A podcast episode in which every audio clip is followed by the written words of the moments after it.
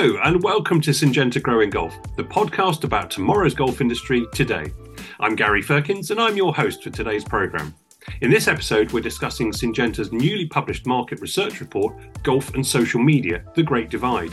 I'll be speaking to Jacques Deguine and Claire Martin of Ipsos, who were tasked with analysing more than 16 million social media posts mentioning golf. Also joining us to look at the insights and solutions from this groundbreaking report is Syngenta's Mark Birchmore. As always, we're interested in your thoughts and feedback, so please do join the conversation at syngentagolf.com or via Twitter and LinkedIn. Enjoy the show.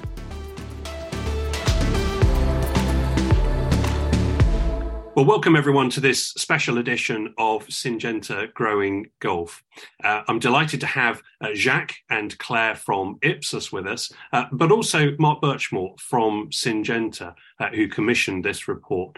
Mark, tell us a little bit about this report and, and indeed what the purpose is. Thank you, Gary. Um, so, the opportunity with this particular report was to fundamentally generate some new insights for, for the golf industry. We've been spending a long time over the last decade to help the industry better understand customers and the experiences they have with golf, uh, developed you know, informed solutions for, for how we grow the game. Um, and really grow particularly from our perspective, the green grass side of, the business. But I think, as we've all seen, this industry is evolving. Um, and since we did uh, our last major study in 2016, which was focused on increasing female participation, a lot has changed in the industry. And the growth of the social media and digital platforms really creates the opportunity to ger- generate uh, new insights and un- really understand what the conversation is about golf, uh, what's being said, and how does this uh, give us new insights and inform the way that we think about the game and offer new solutions to, to keep the momentum going and, and grow the, the business of golf.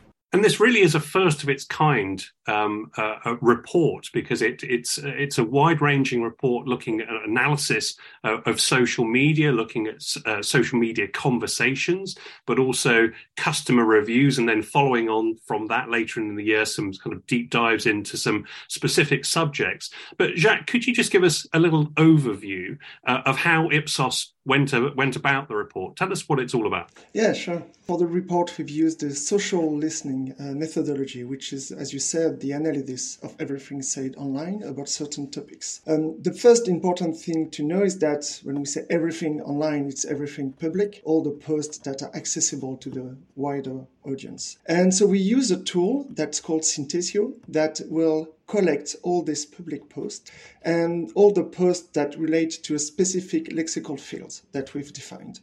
So for this uh, specific research, we were interested in conversations about golf in general. So not just people actually playing golf, but whenever the topic would hit the news headlines. So we've made a list of a very short list, easy actually, about golf and everything about golfing or golf players. And then we had uh, a corpus of 16 million posts uh, in English about golf. And we thought that this would be a great start to understand the image of golf online. So that's 16 million uh, posts or yeah. mentions of golf that have been analysed o- over a period exactly. of time, and that's a huge amount. That's the all the public posts, and we have on top of that, of course, all the private ones. So that gave us a first idea of the size of the conversation and how big golf is actually a topic online. So the first question for us was to understand why, why what's driving this volume, this huge amount of conversation, and this led us to our first. Uh, first perception of a dual audience when we talk about golf. Because in the sources that we collect, Twitter, news uh, play a big part, but we have forums as well, comments on news. And we've quickly realized that when we look at a graph of volumes, we have very high peaks of conversations, viral peaks of topics.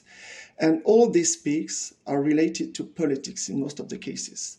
And when we look at actual sport conversations, that's most of the volumes on a daily basis. Uh, with the, with the more regular peaks of smaller volumes. So it gave us a sense very quickly that we have on one hand people who will follow golf topics and have will have regular touch points with golf on a variety of topics, variety of context. And on the other hand, maybe the larger general audience that will hear about golf from time to time and in much more politics and political and then controversial uh, context. And that was the first step for the analysis. And let me ask you about that as well, because um, uh, the news and Twitter as sources of information within this report are quite prominent. And, and we understand that because of GDPR rules and past uh, um, past stories which we're aware of regarding Facebook, you can't get into lots and lots of uh, areas of uh, uh, of social media and and mine that information now, which is which is obviously quite correct. But would you say that what the content particularly that's reflected through news and through twitter and through other social channels broadly what we've got is reflective of conversations and mentions about golf generally across across social media it, it is a, a, very interesting crucial point because it's here we have as you said a very large share of conversations that's driven by news and twitter twitter being itself driven by news and we have a smaller share of conversations on forums when we look at sources, whatever the topic, whatever the corpus, we know that on forums, people are more likely to share stories about their own experience. They have a community of, of experts or, or at least uh, of people who are interested in a topic. So that's more likely that's more likely to be the where you will find stories about personal experience people telling about how they would play golf do they like it or not what are the uh, advices they can ask for, they can receive. Twitter and news is more like public societal topics. So having such a large part of volumes from Twitter and news tells us about this idea of a, a topic that's divided between public general stories and personal stories. If we look at people telling using the, the I pronouns, people telling about their own stories, if we make this filter on the corpus, that's where we see the forums share grow growing up a lot. So it's it's part of the analysis to look at this structure of the corpus.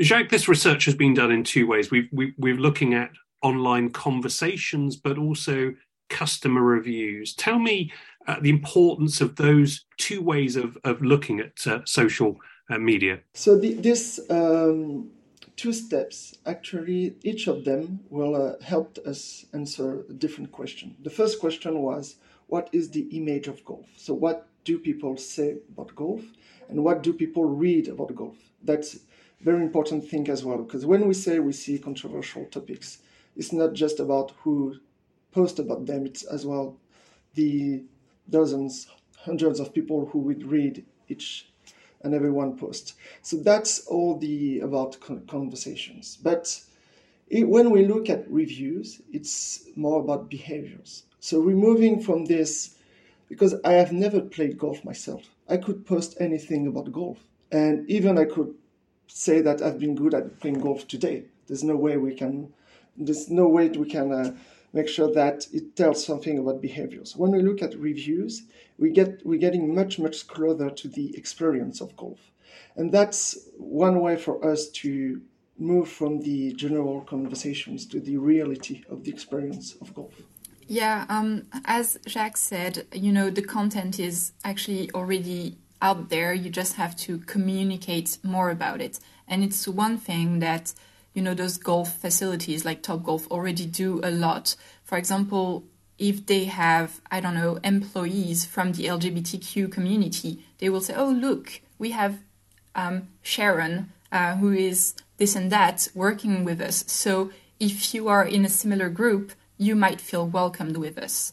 And I'm sure on green grass courses, it's the same. You have a lot of diversity in your staff, you have a lot of diversity in your um, players a lot of diversity in the communities around the golf course. And it's just a matter of how to communicate about this diversity that already exists so that you can touch those people who might be in similar communities, in similar groups, or who might identify with, you know, those players, those staff members, um, those local communities. So it's just, you know, really a matter of how to uh, put this content out there. And I think social media could actually be a really great place to do this because obviously younger generations and maybe some minorities might be more prone to being on social media and listening to the conversations that happen out there rather than on you know traditional media or TV or radio. So it's really a great place to start, I think. Okay, well, let's talk a little bit about this. As as we were saying, the uh, uh the kind of the analysis breaks down into two areas: online conversations, and then secondly, uh, customer reviews, which is you know gives us some very very rich rich insights. But just as an overview, um, looking at kind of both both of those areas of research, what what what are the some of the key findings that we've learned? Let's get straight into some of the results. What what have we learned from from from looking at this? So the I think the main finding that we we've learned and that seems to be quite specific to golf is that we have two quite different and separated audiences because it's not just about what's posted who posts online it's as well who reads the content and who will be influenced by what they read. And we've realized that there's on one the first group of people will be people who actually play golf. They have an interest in the sport, and the goal for them is about what's in the news, but about what they see on sports websites as well, what they themselves how they themselves perform on a golf course. And on the other side, we have a group of people who do not project themselves playing golf and for them, golf is a topic in the news and topic that tends to be controversial. So that's two very different cluster of conversations that relate to the very different cluster of people.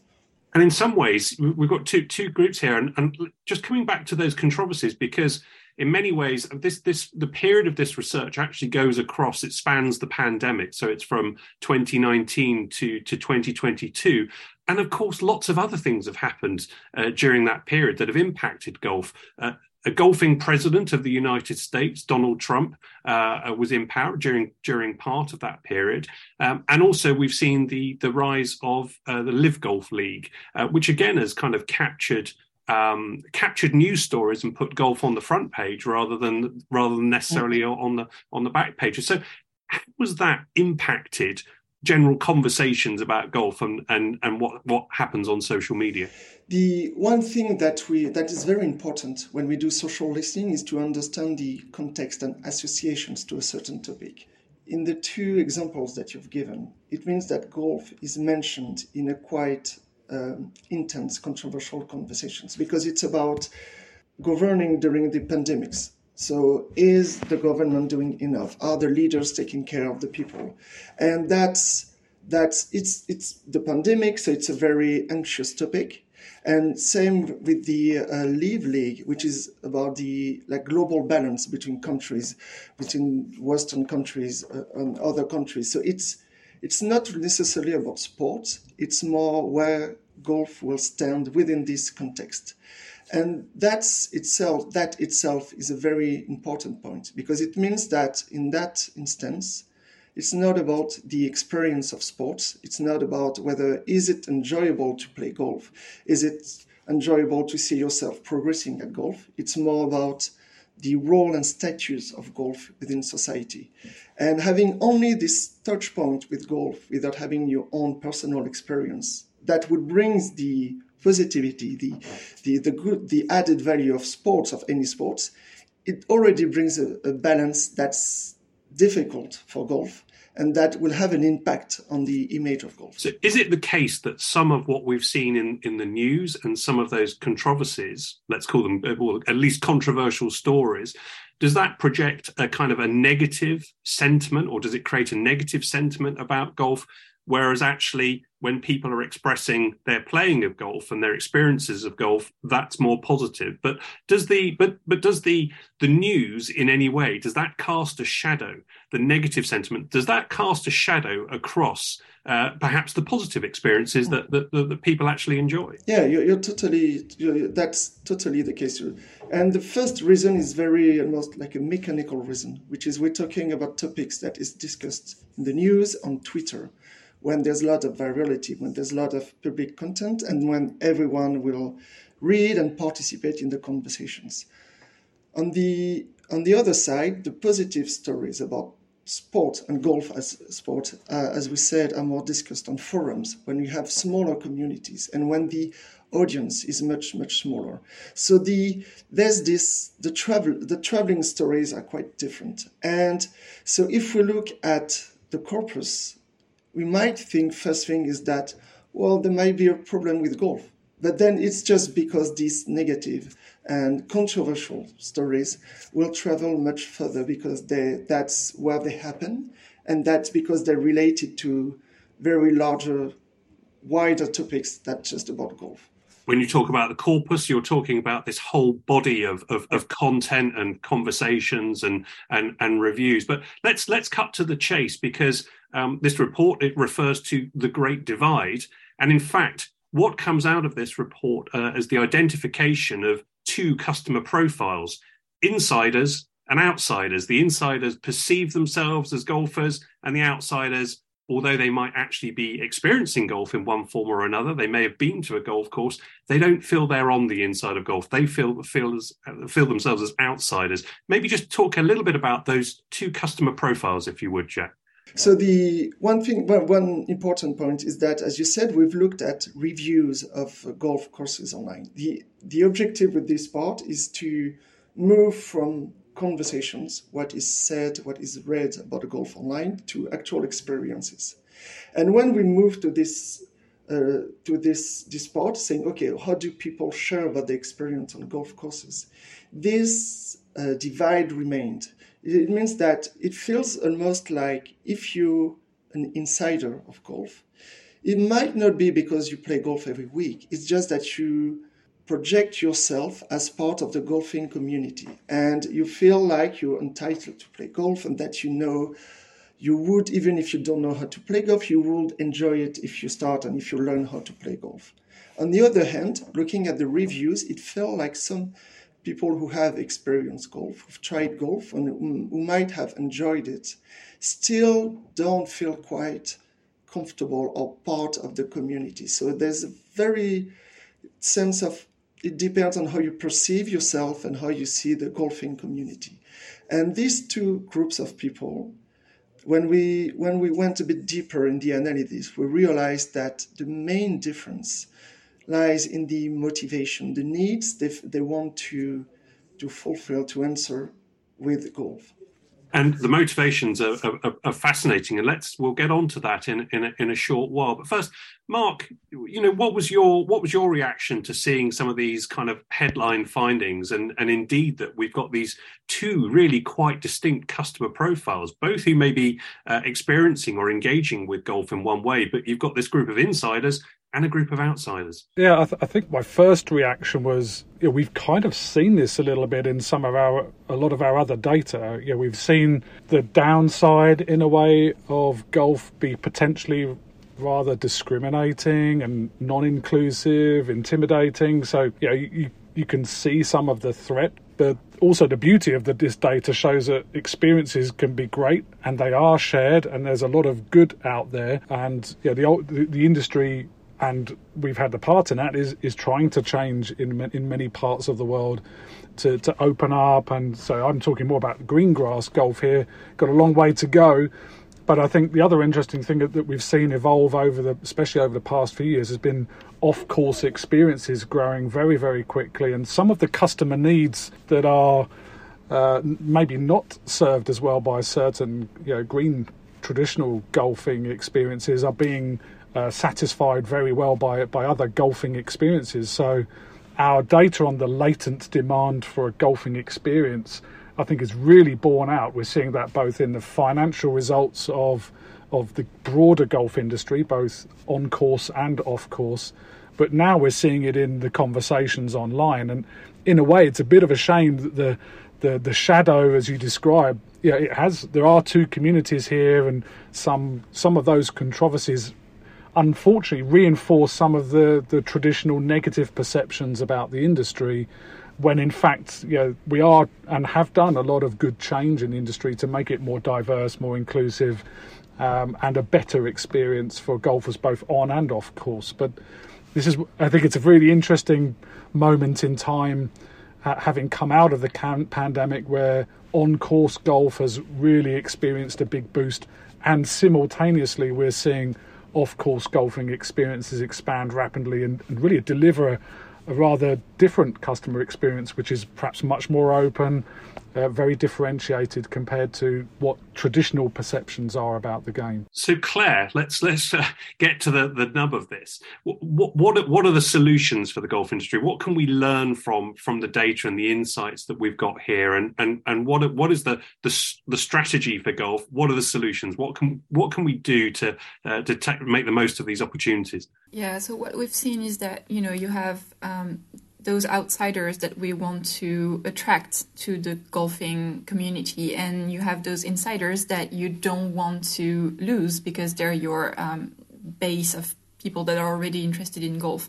So the real question is how can you reconciliate them, and how can you um, attract one without repulsing the other? You know, and I think there's really two steps and we've identified two steps, kind of a, two step action plan on how to do this. And the first step would be to, you know, change the image of golf and the golfing community because those outsiders that you want to attract, they don't feel like they belong in this community. They don't identify themselves with the golfing, um, the golf players, you know.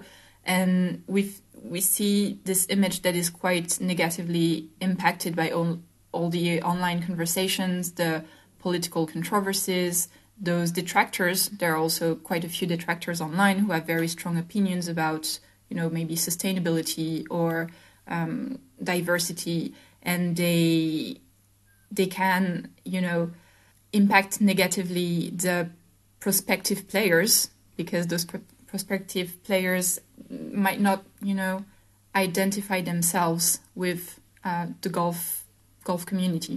And there's also quite a, um, a low visibility of benefits. So you know, it's quite it's the happy few, the a small group of privileged people against the large majority of outsiders that don't really know anything about golf.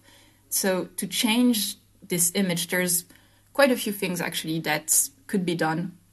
Um, first of all, a good promotion of the diversity of players and stakeholders and people you know golf lover lovers, people who are interested in golf, there is already diversity. So promoting it, communicating about people who are you know from minorities, women, people from I don't know like the LGBTQ plus community, um, giving them visibility would be a great first step to change this image.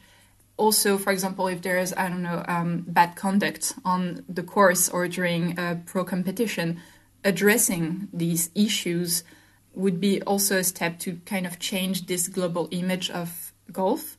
And one thing that we've identified as well is that it should really happen at the local level.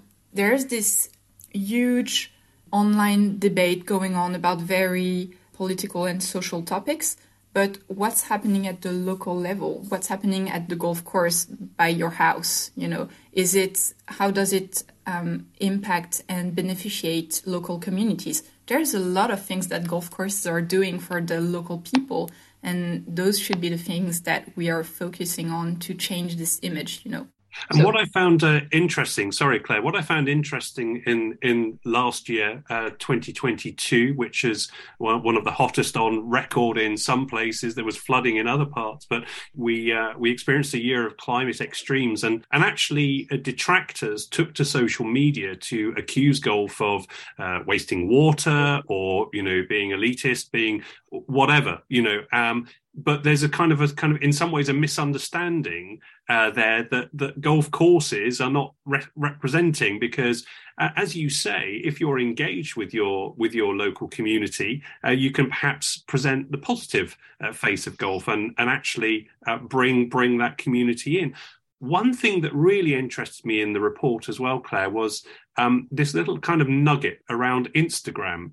That although Instagram was a very small part of, um, you know, the overall social media profile that, that we've looked at, the level of interactivity was incredibly significant in terms of sharing positive experiences about golf. Can you just tell us a little bit about that? Yeah, well, if I remember correctly, there was, uh, I think, less than 1% of conversations that happened on Instagram, but it, um, it sparked more than 40% of all the interactions of all the whole the, the whole mentions.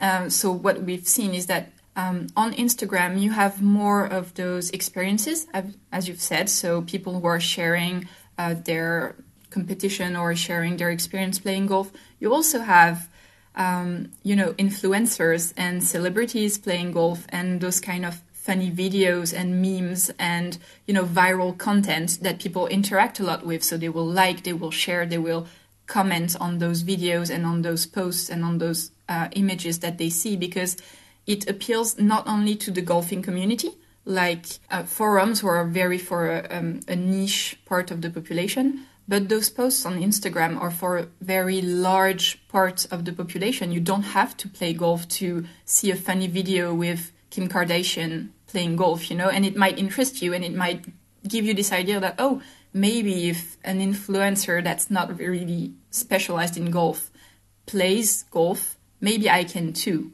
So that's what it's it's a great um, entry point, I think, for outsiders to um, begin an interest in golf. So that was, yeah, absolutely a very interesting point in our research.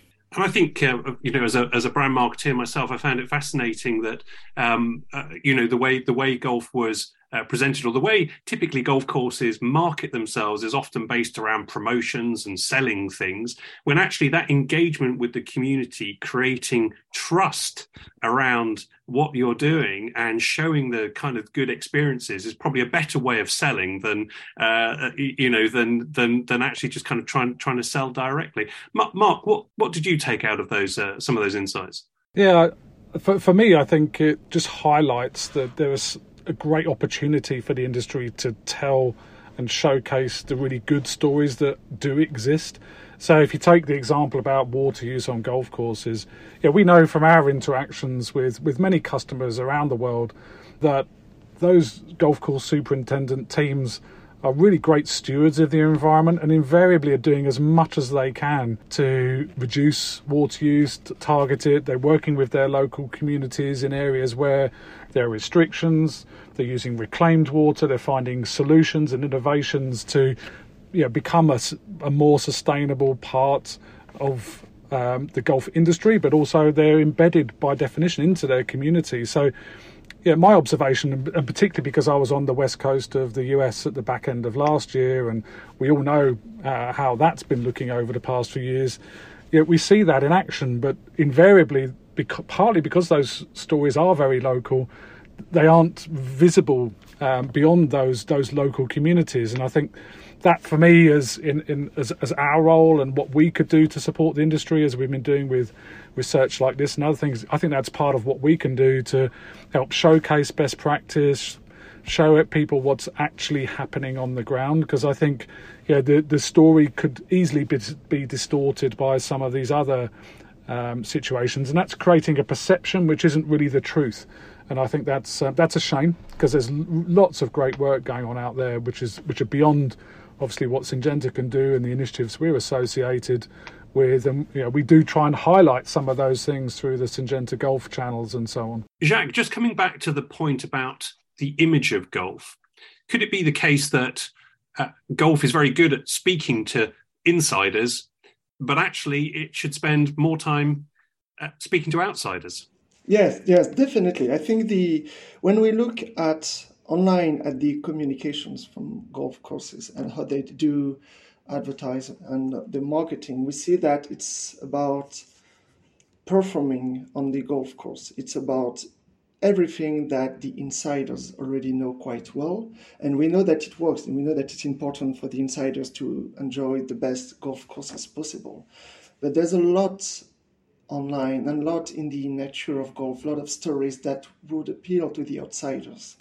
And it sometimes feel like maybe the golf courses are shy from talking to the outsiders or do not feel they would they would have the content, they would have the right messages. But it's it's actually quite the case already. There's there's content, there's everything in place to bring this change. And it's just a matter of starting this conversation now. And as we well know, perception is often reality. So there's there's a you know there's a, both a challenge and an opportunity there for golf to get onto the front foot and and present golf in in a in a true and and positive light. Mm. Just coming back to this uh, insiders and outsiders, and it's not insiders versus outsiders because, as Claire rightly pointed out, the, the, the business strategy for golf should be to bring the outsiders in uh, with, without without losing the insiders but the report goes into some significant detail about the, the customer profiles and the motivations, um, which is which is very interesting. We may not have time to, to go into it all now, but it's well worth looking at because it tells you something very specific about the two different types of customers. But certainly from a solution perspective, to bring those outsiders in, there were two kind of motivational factors that, that kind of stood out. To get those outsiders into golf, enjoyment and the kind of the social aspect of golf, the conviviality. Uh, Jacques and Claire, do you want to just kind of speak to that because that's really at the crux of the matter for for, for driving uh, uh, new new business, new customers coming into the into the industry. What, what we've seen is that it's almost as if outsiders were deterred from the idea of a golf etiquette to start golf, and they're thinking it's not the place where I would have fun and I want to have fun with other people. And so the this sort of divide is almost like growing up because the more we see sports and group activities developing in society and saying, okay, it's it's good to share with family, with everyone, and the more in the same time it seems like this golf will never be that place. Well, and if we go back to local stories, we see that it's the case. You can it can be fun. You can have families, you can have children on golf course, and you can have both audiences, both groups of people enjoying golf course. So it's um, yeah, it's really almost like telling a different story about the golf people who already play golf, changing this image and maybe the image they might think, they might have of themselves, and changing the the image that the outsiders have of the of the insiders, and the other way around, and say that it's it's golf courses can be that place to both be performant, be in control of your, your sport activity, and as well have fun, because that's the case in many other sports.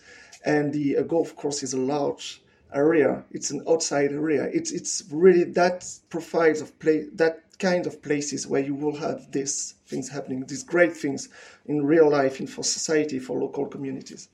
And Claire, for you, what what would you add?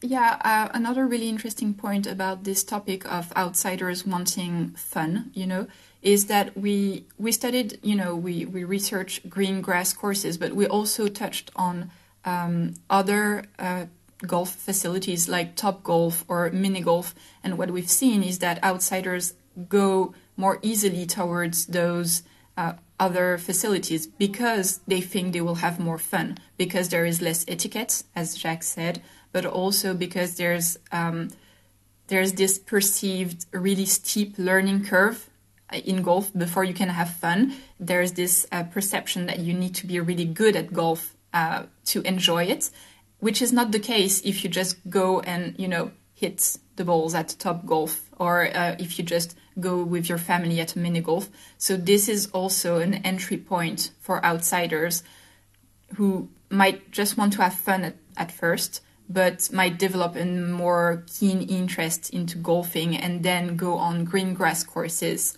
as they progress in their interest for golf you know. Yeah i think i think the build i'd have there gary is it's interesting that almost by default because we're you know, we think about bringing outsiders in if we flipped those two name conventions and said, well, actually, it's about bringing green grass golf as a better experience that everyone else experiences, we might come up with some much more innovative solutions for traditional green gar- on course golf. And I think that that's where the industry has, you know, it recognises it's got to, to deliver a better, more inclusive, and you know, better customer journey, a better overall experience. And I think one really interesting opportunity right now is for both, if you like, parts of that industry to learn from each other, because there are clearly this a very strong value proposition for both, because both sides of that uh, equation have grown. Um, yeah, off course golf is growing faster, so you could make a case that maybe on course golf isn't perhaps offering the experience it could do because the latent demand is being satisfied by by other experiences. But I think it's a really op- good opportunity in the totality to say, you know, who's doing what really well? What did they do that we could implement on our golf course, or what does that golf course offer that we could really implement on our off, you know, our off course experience to to to get, deliver the best customer experience, and by definition generate additional value for the industry and grow grow the game uh, as a total and we're certainly starting to see uh, uh, some of those changes. And thinking back, Mark, you know, even ten years ago, um, you know, the, the, the research was throwing up the need for golf venues to be more flexible, to have different formats to to enable people to experience golf in different ways, whether that was a, a twelve hole course, a nine hole course, mm-hmm. or a short course. Uh, we've seen this from from from the start of the research, and and this seems to kind of underline that further alongside you know the enjoyment and the social and conviviality of it you know creating those customer experiences that people frankly expect.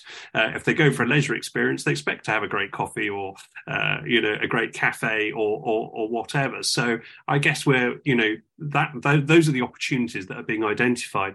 But i wonder you know for all three of you, you know, was there anything anything else in this report that that uh, was either interesting uh, or surprising? Perhaps uh, uh, Claire and Jacques, you know, perhaps not coming from the golf industry because it's actually very interesting and, and beneficial to have people perhaps from outside of golf look, looking in. What else interested you or perhaps surprised you?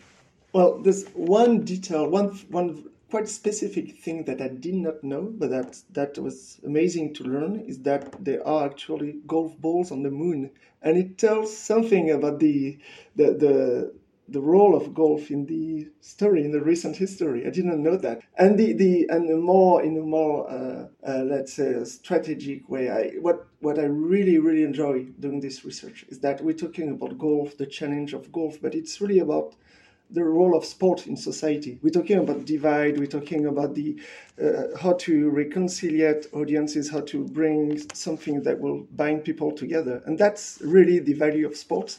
So it's not just. It feels like it's not just about will can golf uh, continue growing itself. It's more how will golf bring this added value, bring this this very very important uh, binding power within within society, and that's that's great. That's very exciting challenge and very exciting topic. Yeah, and your, your reference there to, to to the moon and golf balls being hit on the moon. I think during uh, when the research was being done, I think there was an anniversary of one of the Apollo missions, and I I think I, I hope I've got this right, and I'm sure I'll be corrected if I haven't. I think it was the astronaut Alan Shepard uh, who hit uh, a couple of golf balls on the moon. He took an improvised club, but it's interesting that that story then continued to resonate.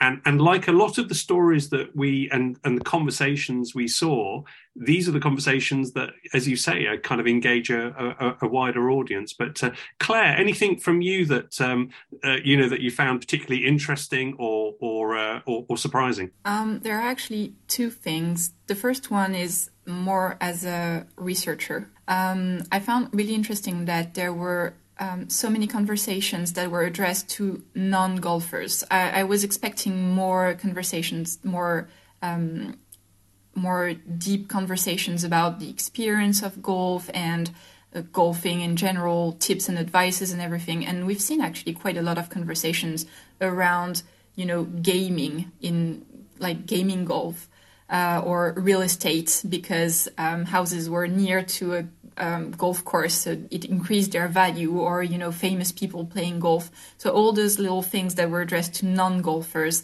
I've, I found really interesting from a research standpoint, and from a more personal standpoint, from um, you know, as a as an outsider and as a minority, as a young Gen Z woman, um, I found really interesting to see that there was actually quite a lot of uh, fun to be had in golf. You know, um, I expected more. Um, I don't know. I, I had this image um, that was conveyed, you know, by Twitter and by uh, the general public of golf being um, a sport that was not for me. And doing this research, seeing those TikToks, seeing those Instagram posts, uh, I think it really catered to my generation and the kind of people that I am, and that maybe you want to attract a bit more as outsiders. So I found really interesting that, you know, just doing a little bit of a deep dive into this topic of golf, you can really draw interest from people that might not have an interest prior to that. So that's also a good um, a good point for you, I guess. I think yeah, a great opportunity for the you know for the golf industry. And and Mark, that's that's a, a point that's been reflected in in previous research, hasn't it? Particularly that um, the appeal of golf, and when we've looked particularly at, uh, at gender, um, you know, the appeal of golf to women and, and families. It's, um, you know, what Claire has expressed there, uh, you know, has come out in, in the research many times before. Uh, absolutely, and I and I think it's really interesting to see. I guess a couple of concerns in that I kind of I was asking myself, has anything changed since over the decade of us doing studies like this? And some things haven't, but also grounds, yeah, from what Claire was saying, there are a lot of grounds for optimism, and I think, yeah, we are seeing shifts. We we are seeing, I think, the platforms for new people to come into the game and share stories. So I think, yeah, the fact that Claire mentions TikTok and and Instagram, you know, really they weren't when we first started this initiative more than a decade ago, they weren't even particularly visible at all, or even invented in the case of TikTok. So I think that that's a great opportunity for the industry, um, and you know I think especially for for younger people in general, you know we remember that in our uh, some of our earliest research it's really difficult to keep younger communities engaged with golf. Yeah, retention is a is still an issue uh, in in on course golf. Um, but we're seeing some of those experiential uh, offers and solutions coming into off course golf, which are starting to, I think, to change the dynamic. And we're seeing hybrids of those two things come together now. We're seeing, yeah, we've just published an article, I think, Justin Timberlake and investing in golf, but more from a, a hybrid experiential um, um, angle and so on. So we're seeing seeing the best of both worlds start to come together now, which I think is a, a really interesting um, you know feature of the industry. We're seeing famous people investing in the game who are non-golfers traditionally or weren't ever considered like that, and getting involved in in very different elements. And now we're seeing people talking about it. So that that can only be good. Um, because I think in the end the business demand is there, the business opportunity is there, and this is what we've said for a long time. You know, the the latent demand for golf is really high, and we saw that through the the pandemic and the need and the human need to engage in green spaces in particular, driving you know, on course demand and those brilliant experiences for, for people who can't, for whatever reason, access that or just want something different. Um, you know, if you live in Tokyo, it's hard to get out, and you know, something like a, a driving range or Top Golf is, is maybe the only thing you, you can access. So there's lots of great uh, stories out there, and I think that was you know, the underlying theme in here. How do big question for the industry? How do we showcase those local stories? How do we showcase diverse communities and so on, and, and so that golf represents the communities in which it's operating? Well, that's great. Well, thank you all. And uh, there's plenty of insights there for golf course businesses, uh, clubs, courses, and, and golf businesses uh, generally. Um, golf and social media, The Great Divide, is now available to download on syngentagolf.com. Um, but for now, uh, Jacques and Claire from Ipsos um, and Mark Birchmore from Syngenta, thank you very much for your time. Thank you very much for having us. Thank you. Thanks, Jacques. Thank Thanks, Mark. Bye. Thank you to Jacques and Claire from Ipsos, and also to Mark Birchmore of Syngenta. This was a huge study, and the analysis of social media conversations and customer reviews offers the golf industry valuable insights and solutions. The identification of two clear customer profiles, insiders and outsiders, and their different motivations for playing golf is fascinating. The research also threw up important insights on the need to change the image of golf through the sharing of positive customer experiences as well as engaging with local communities. It was also interesting to hear Claire's reflections on how a new image of golf is required to engage diverse audiences. The report, Golf and Social Media The Great Divide, is now available to download from syngentagolf.com, where you'll also find more golf industry insights, interviews, and business success stories. We look forward to hearing your feedback.